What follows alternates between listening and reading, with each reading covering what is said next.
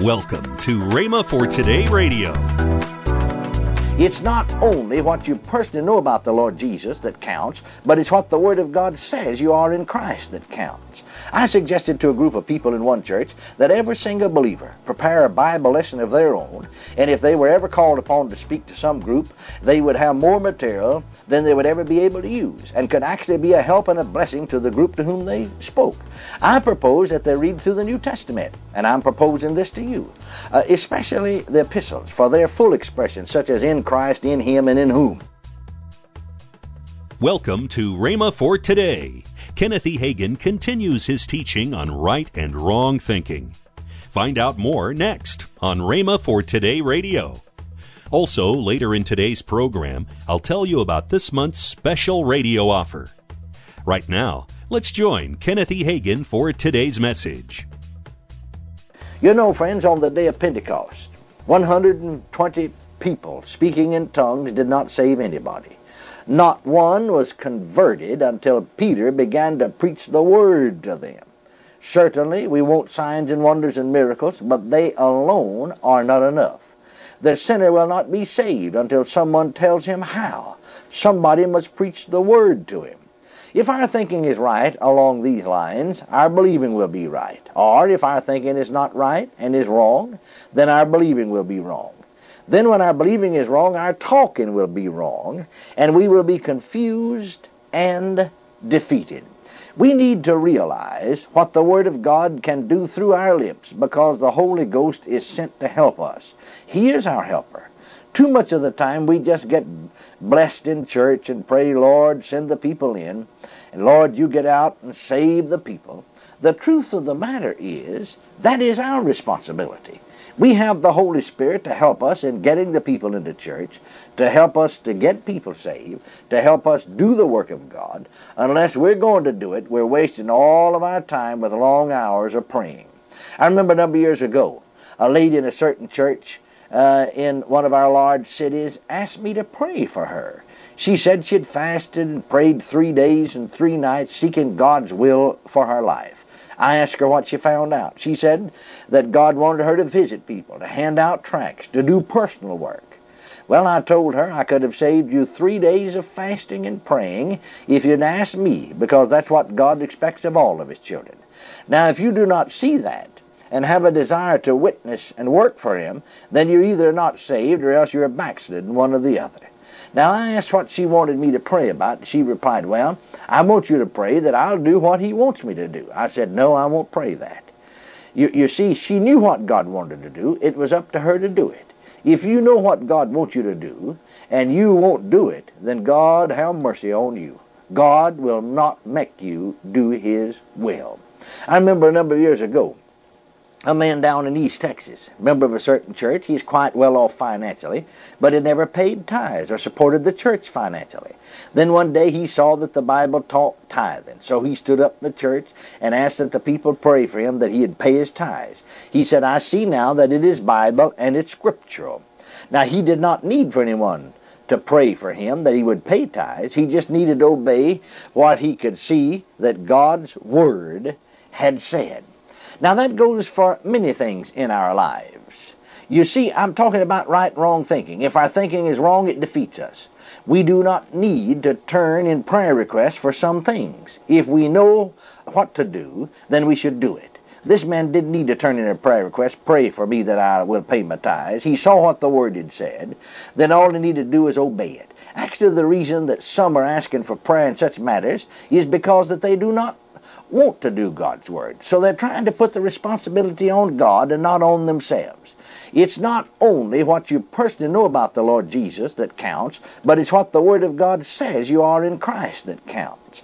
I suggested to a group of people in one church that every single believer prepare a Bible lesson of their own, and if they were ever called upon to speak to some group, they would have more material than they would ever be able to use, and could actually be a help and a blessing to the group to whom they spoke. I propose that they read through the New Testament, and I'm proposing this to you, uh, especially the epistles, for their full expression, such as in Christ, in Him, and in whom. Now, the uh, the expression, these expressions, I should say, in Christ, in Him, and in whom, are found in the New Testament over a hundred times. Now, there are two more that I add to this list and uh, that do not have that expression, but they infer something we have in him. And you may find some you want to add to the list. Now, in all of these hundred and some odd expressions, they're talking about the individual believer or Christian about what he does have, not what he's going to get sometime, but what he does have or what he is now in Christ. Many Christians come to me and say, Brother Hagin, I read thus and so in the Bible. I know what the Bible says is true concerning Christians. I know I'm saved and filled with the Spirit, but the promise of the Word does not seem real to me. I then ask them, have you ever acted as if it were real? Have you ever told anyone that it's so? Have you ever confessed it to be so? They many times answered, oh no, I wanted to wait and be sure first. I replied, why? Do you think the Bible lied? The Bible says it's so. Is the Bible a lie? Oh no. But I want it to become a reality within me, then I'll say it. But friends, the text said, with the mouth confession is made unto. A promise must be confessed. That is that it is so before it ever becomes so. That is a reality in your own life. It's true as far as God has said. Now it's already so according to the word, but the reality or the vital part of it in your life becomes real through your confession with your mouth. I remember one uh, one day a lady that had been to Sunday school that had been to Bible school actually for uh, several years, and then had uh, went on to a seminary and received her degrees in education and so on. And she was an educational director in the church where I was ministering. And I taught along this line while I was there. And I made the suggestion that the believers there do as I suggest go through the New Testament, find these expressions, write them all down in Christ, in Him, and in whom, and write down both chapter and verse, and then begin to confess that that is so concerning me. Well, about a month later, I went back to the area to preach a fellowship meeting. This lady said to me, Brother Hagin, I did what you said. I've not found all the hundred and some odd scriptures, but I've found 25 of them, written them down, I've meditated upon them, thought upon them, and have begun confess that they are so concerning me. Now, I've been saved and filled with the Holy Ghost for a good many years. I was raised up in a Christian home, graduated from Bible school, then graduated from a seminary. But you know, I feel as though I've just now been saved. These scriptures are so real that it seems I've just now been born again. Well, I told her the truth of the matter is, uh, or was, that she was born again way back there many years ago when she said she was. But she had never walked in the light of a Christian experience. She had this all along. It was hers. It belonged to her. But she had never dared to confess it and claim it. Therefore, she had never walked in the light of it. She had never enjoyed the reality of it. And so now then, she's beginning to walk in the light of what was hers all the time. When you confess what you are in Christ and walk in it, you're just appropriating the reality of what is legally yours. Now, it's sad to say, friends, that many will never realize this, and they, they, they will remain baby Christians. They will never be able to enjoy the fullness of what they are in Christ because, you see, they read it in the Word, but they don't confess it, and it's with the mouth that confession is made unto. When we confess it, then we enjoy the reality of it, it becomes ours.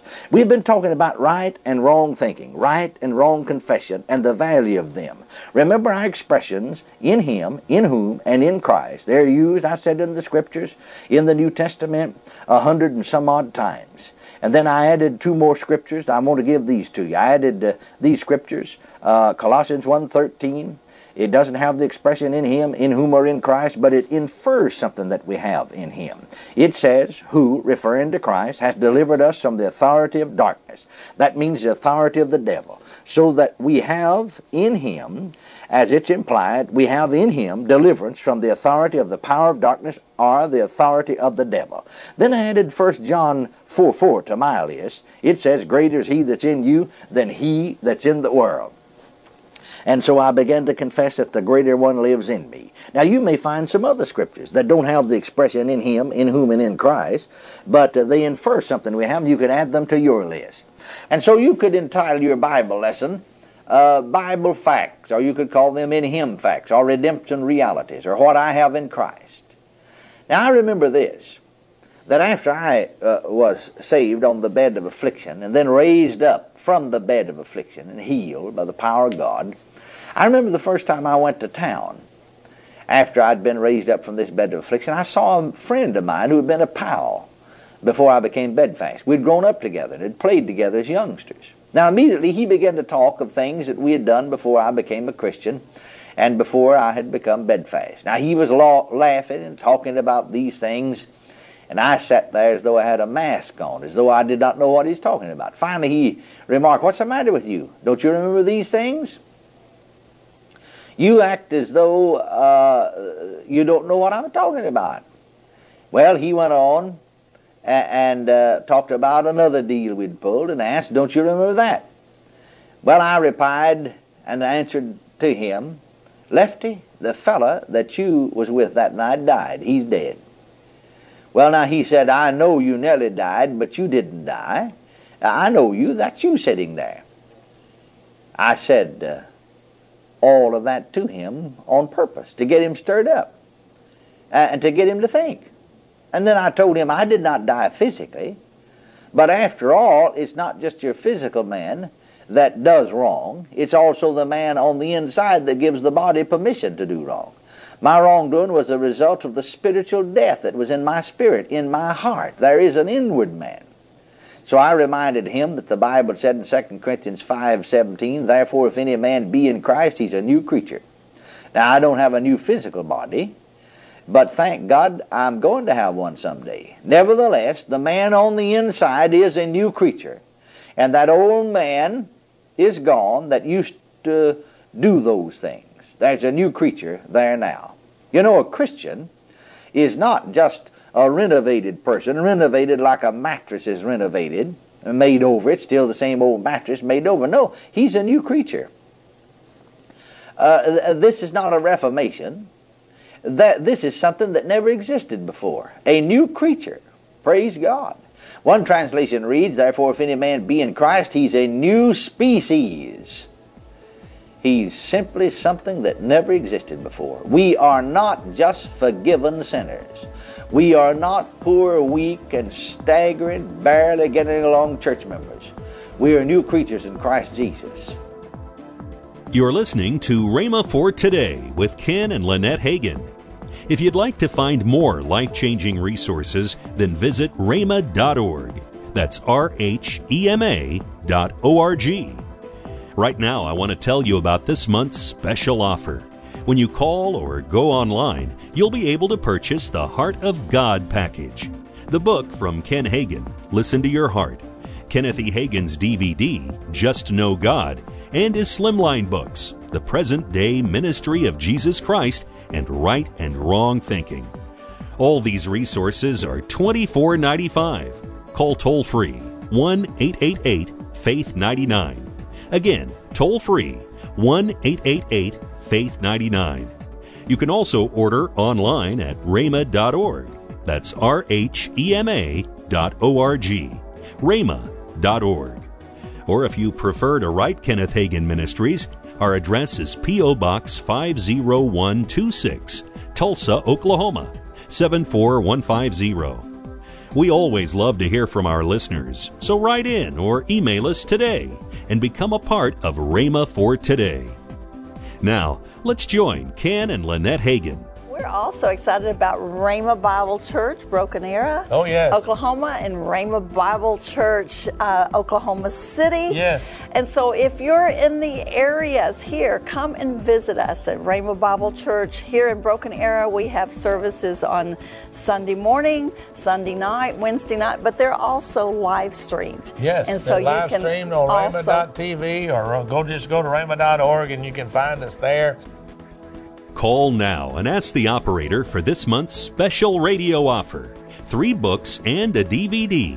Call today, toll free, 1 888 Faith 99. That's 1 888 Faith 99. Or visit rhema.org. Tomorrow on Rhema for Today, we'll continue Kenneth E. Hagin's life changing series. That's next time on Rhema for Today with Ken and Lynette Hagin.